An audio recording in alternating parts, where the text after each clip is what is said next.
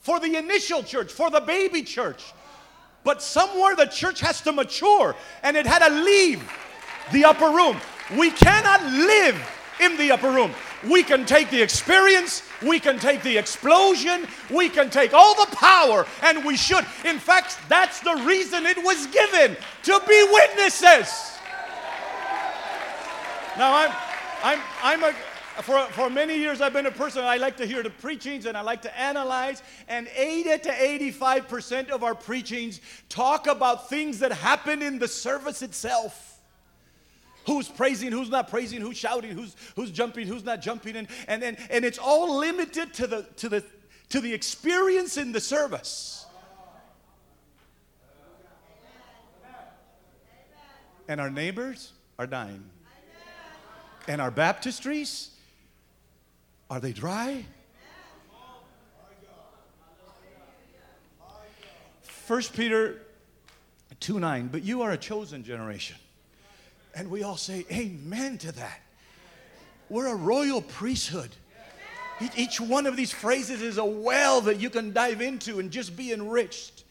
A holy nation, his own special people. And that's why he gives us the care that Bishop Hoyer was talking about, and the faith.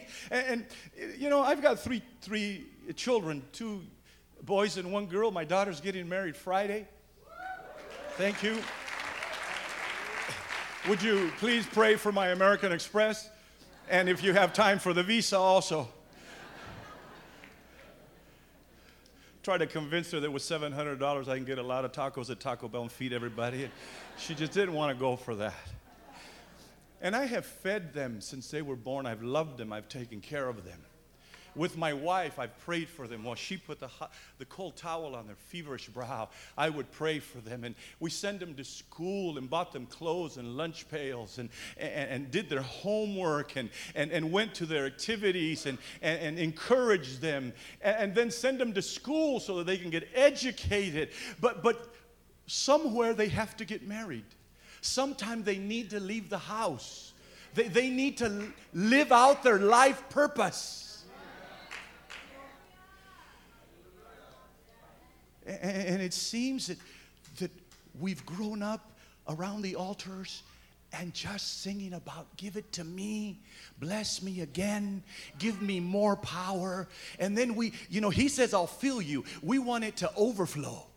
Well, the last time my tank overflowed, it was wasted. We want it to overflow. And God said, no, don't spill it here. Spill it out there.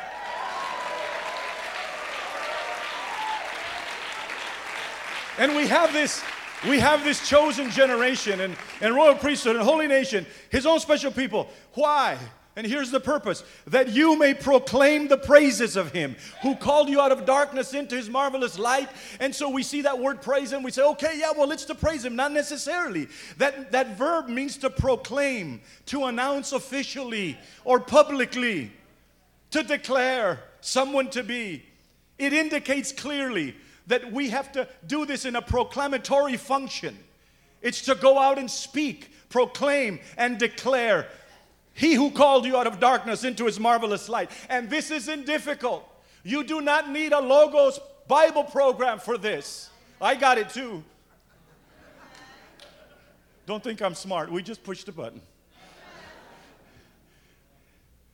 And it's just so simple. Evangelism is just going out and telling your story. Just telling what Jesus did to you, for you. This connects to Isaiah 43:20. The beasts of the field will honor me, the jackals and the ostriches, because I give waters in the wilderness and rivers in the desert, to give drink to my people, my chosen, and he wants to. Please understand, I'm not saying that we should not be blessed or even seek those blessings. We are his children. And up to Thursday or Friday at 7:29, my daughter can still ask me for anything she wants. And I might give it to her. After that, she asked me, I'm going to say, go. His name's Sam, too. Go look at the other Sam. Got the wrong Sam. Go to the other Sam. This Sam is done with that. You see what I mean? And absolutely. I'll give them. I remember many, many